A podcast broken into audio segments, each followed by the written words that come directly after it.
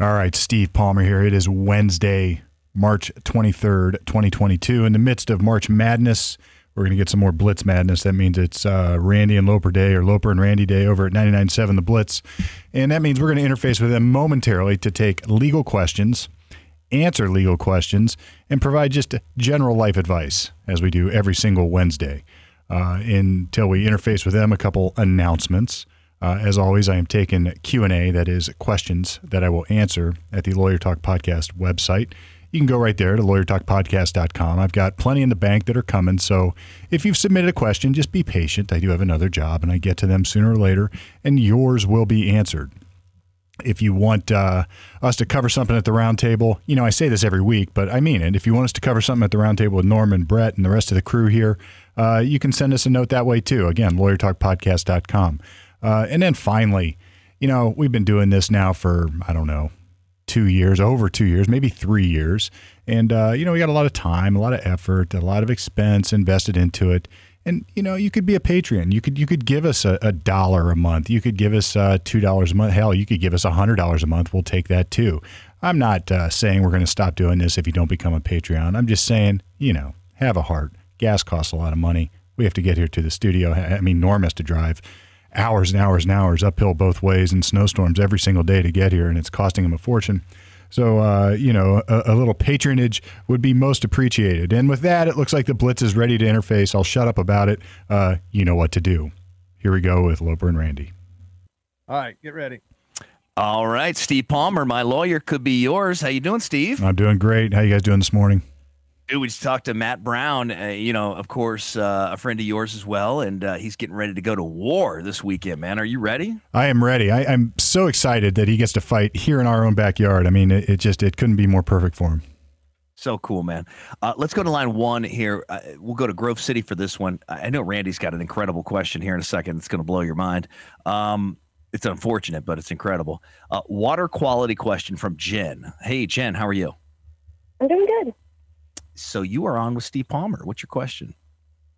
So um, I live in a trailer park, and the water quality is not okay. When you let it sit in a cup or a bowl or something, like brown sediment just settles at the bottom. Mm. Um, when it comes out of the faucet, it's brown. It is gross. No one trusts to drink it or to give it to pets or use it for cooking or nothing like that. It is 100% undrinkable. Um, and people have been trying to get a hold of someone to come out and test it, uh, make a report about it, possibly bring it to the news, something like that. And then other people are saying that if we do bring too much attention, then possibly it will shut down our trailer park and then we will be without a home. Now, are they able to just shut it down and kick us out and not like buy us out or something? Yeah, wow. boy, that's a like that for everybody at the trailer court. It's like that for everybody. Every single trailer, yes. Wow, wow. That that's like that sounds like a movie scenario. That sounds like Erin Brockovich. Um, yeah, I want to say there's almost like 200 trailers there. Wow. Uh, I got to tell you, I this is going to take this would take more than the time allotted here for me to think this through and sort it out. I would say this: I, I'm not sure you got to first figure out who's responsible for the water, who's responsible for the contamination. Can you prove who's responsible for the contamination and whether it's actually harmful? You know, there's, uh, you know, I, I I've had water from wells that doesn't taste the greatest, and I don't think it's necessarily bad. But uh, you know, I, we'd have to get a lot of information to get this figured out. This is going to require somebody a lot smarter than I am who does this kind of uh, lit- groundwater litigation and you know you're going to need geologists who are experts. In fact, uh, a friend of uh, the show here, my show, anyways, Jay Simons. He's a he's a geologist, and he could provide some input. You're going to need an attorney who's done this kind of litigation before. This is a complicated mess, in other words. So I'm I'm I'm happy to try to run interference on it and get you plugged in, or the the the, the, the whole development plugged in with the right person. Just give me a shout 614 224 6142. Now steve like what do people do like you know when when they're in a, a, financial situation where it might not be so readily available to just uh to get themselves a lawyer? And like at the end you you know you might not win any money but you know how, how do you pay for something like that? You know like uh, how does that work? Yeah it gets difficult. So a lot of attorneys who do this kind of litigation will fund it and they'll fund it based on their assessment of what the outcome will be. And you know, they would say, "Look, it, we're going to take a contingency on the case, and uh, we can help with expenses along the way, uh, but." Ultimately, the clients are responsible for the expenses out of the reward if uh, we win. So Gotcha. that uh, the contingency fee structure is there for a reason. It's there to address the reason you're talking about. So if you get somebody who doesn't have the means to hire a lawyer and they've been in a car accident, for instance, and uh, the, if, if we weren't allowed as attorneys to take contingent fees, then that person would never be represented because the time, the money, the expense that we put into it, if you don't have uh, at least the hope of some sort of uh fee structure at the end, you're not going to do the case. There's just too much invested. Gotcha. All right, let's go to line two. Jeremy has a lease question. What's up, Jeremy?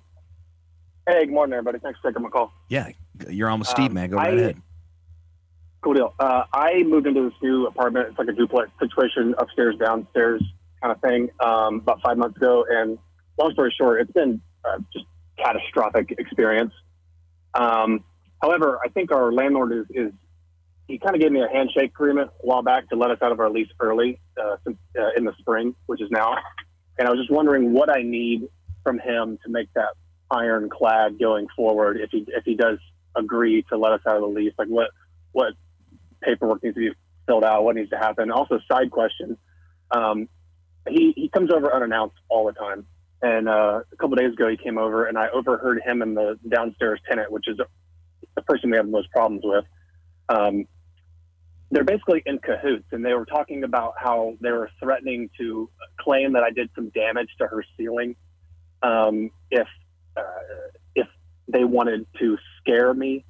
Essentially, like uh, um, it's a really kind of a screwy situation, but they're, they're in they're in cahoots somehow. It's really weird. Um, so I was hoping you could give me a little bit of uh, Yeah. Well, let's start with the first question because that's going to be an easier one. I, I think the the answer to that is it's got to be in writing. It's got to be in writing. It's got to be in writing. Uh, anything that is going to modify a written contract uh, can only be modified in the same way. And if, if he's really going to let you out, if he's really going to put his money where his handshake is, then he's going to have to sign a document that gives you a release or terminates the lease without any sort of punishment or uh, repercussions. And uh, we call that in law sort of, uh, I think we'd probably call it a hold harmless agreement where everybody agrees that they're not going to go after the other. So if he did give you a handshake agreement and uh, he actually meant it, then what you do is you approach him and say, I want out. Can we do a written agreement to let me out? And it could be something simply, and I guess I should back up. You should first start with what's in your lease. There may be some provision for it there. There may be a provision that says, uh, this lease can be terminated upon agreement of the parties by written addendum or something, and uh, that will give you a guide, uh, sort of a guide map on where you need to go and what you need to write. But uh, it could be something very simple that both parties hereby agree to terminate the lease. Bye bye. And if he signs and you sign and you go on out the door and move out, everybody's happy. I think that if you can get it done, will resolve your second question, which is what do you do about this alleged setup scenario or plot? Uh, I would uh, I would hope that you could just resolve it by getting out of there. It sounds like no place you want to live. And then, as a general matter, if they are going to do something like that, there has been discussion like that. You just want to document it, um, even if you just write it down and say on X date I heard this, and then keep a log of everything you hear. That's better than just relying on your memory later. If you've got others that hear it or heard it or are witness to something like that, then get them on, on record too. And by record, I just mean a written a, a statement, if nothing else. Uh, and then you can um, you can keep that for later. Uh, but that sounds pretty sinister, I, I got to say. Yeah. All Cool. right. Thank you. So Thanks. appreciate it. Yeah, Jeremy. Thanks, man. All right, Randy. Uh, so your situation, uh, you got to tell Steve about this. Okay, so my cousin gives birth last week, and um, she's very thin, like the thinnest woman you could ever tiny, imagine. yeah. She's just tiny. Um, so then the doctor comes in, delivers it, stitches her up because she tore very badly, tore very badly. She goes home, and she said she could just, she was in so much pain, and it started to kind of smell. So she knew something was really wrong. They went to the emergency room and they're like, "Yeah, your your flesh is decaying." Yeah. What? They the the doctor who delivered her baby and stitched her up did not stitch her up a, pro- a properly, and they should have sent her into surgery to stitch her up, and they didn't. So she went had to go to emergency surgery uh, a day ago, and Wow. they had to reattach her anus. Wow. They, I mean, it's severe. She has to be on liquids for two months because she cannot go to the bathroom properly. She has to be bedridden for two months, with a newborn. newborn. Boy. Unbelievable. And I mean, I'm thinking uh, malpractice. Uh, so she goes into the colleague of the doctor who delivered her, and the colleague was like, "I am so sorry. She should have sent you into emergency surgery immediately. She, you should have never been sent home." Right. The lady marked it as a one under the classifications of the the severity of the tears, and she was in actu- actuality a four. Boy. Yeah, this is a this is a medical malpractice case. I'm happy to help out with it. We can get uh, our good friend Dave Goldstein involved and uh, get the case assessed and uh, get her represented. I mean, this is uh, this is a What if it's out of state? Doesn't what if it's out of state? Yeah, we can Oh, still. okay. Yeah, we can we can uh, engage the right people and get it done that way. I I'd, I'd much rather be the quarterback of it up here because uh, you know I trust myself. I trust you. We trust we, you We love you. You've helped us so many times. We only uh, uh, we only trust you to be honest. Yeah, have her call me. You got the bat phone; she can use it. Um, have her call me. I'll be happy to talk her through it and uh, get her some help quickly.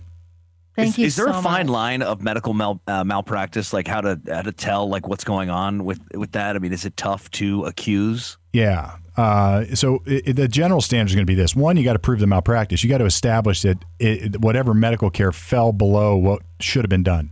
And you know, in Ohio and, and many other states, you got to actually have an expert, another doc, another surgeon, another person uh, to come in and say that that yeah, I, I've reviewed this and it's bad. Uh, but then you have to have damages, and I, you don't have to have damages to make the claim, but you have to have damages to get a lawyer interested. And and the reason, sort of like the landlord tenant question before, um, or I mean, forgive me, the water question before is like you got to have lawyers interested uh, to put in the time, the money, uh, and the effort to get paid out. So if somebody say they had stitches and um, uh, the stitches were were done incorrectly and the cut took a little bit longer to heal, well, that could be malpractice, but there's no reward there. There's not really any permanent uh, disfiguration or damage.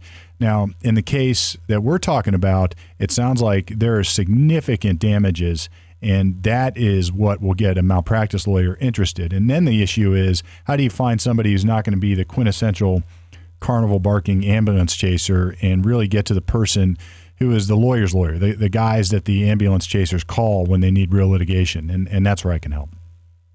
Oh, thank you so much. Yeah. All right. Well, uh, the one and only Steve Palmer, and you know, I'm I'm a judger. Like when it comes to like radio and podcasts and stuff like that, I think there's a lot of stuff that sucks out there. But uh, Steve Palmer has uh, been a student of the game, if you will, and created a great podcast for himself. And I say that in all truth. Uh, Steve, tell them how they can get your podcast and how they can call you if they need you. Yeah, it's simple. Go to lawyertalkpodcast.com. That's the easiest way. Or you can just look up Lawyer Talk Podcast and you'll find it wherever you get your podcast. But uh, the website is a great way. We've got different types of uh, episodes now with questions and answers series, as well as some bigger legal topics if you're interested in that, and some long form discussions, uh, interviews of pretty influential people. We had JD Vance on. A couple weeks ago. So uh, really good content there. And then, you know, I still have a thriving legal practice, and you can always catch me there, 614-224-6142 or ohiolegaldefense.com. You know, it's March Madness, and madness seems to happen this time of year. So uh, if you do need my help, just give me a shot. Steve Palmer, ladies and gentlemen, my lawyer could be yours. Thanks so much, Steve. Hey, thanks, guys.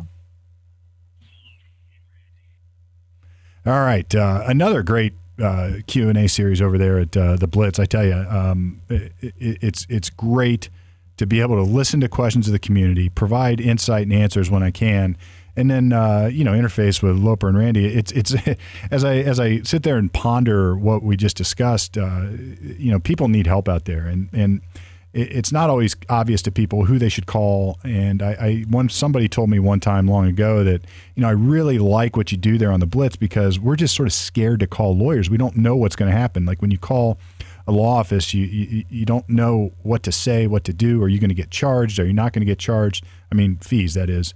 Um, and this is like a the, like this is for the people here, I suppose. So love providing this service.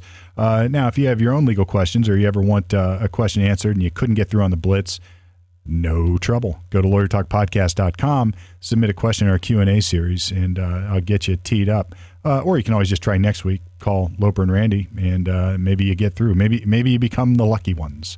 Uh, so it is again Wednesday, March twenty third, twenty twenty two. This is Lawyer Talk podcast. We are doing the Blitz Q and A series here, and soon we're going to transfer over. We're going to click over in uh, studio terminology to the round table. And if you like those long roundtable discussions, never fear. You can catch those two at lawyertalkpodcast.com. So until next Wednesday, this is Lawyer Talk off the record, on the air, answering questions with the Blitz until now.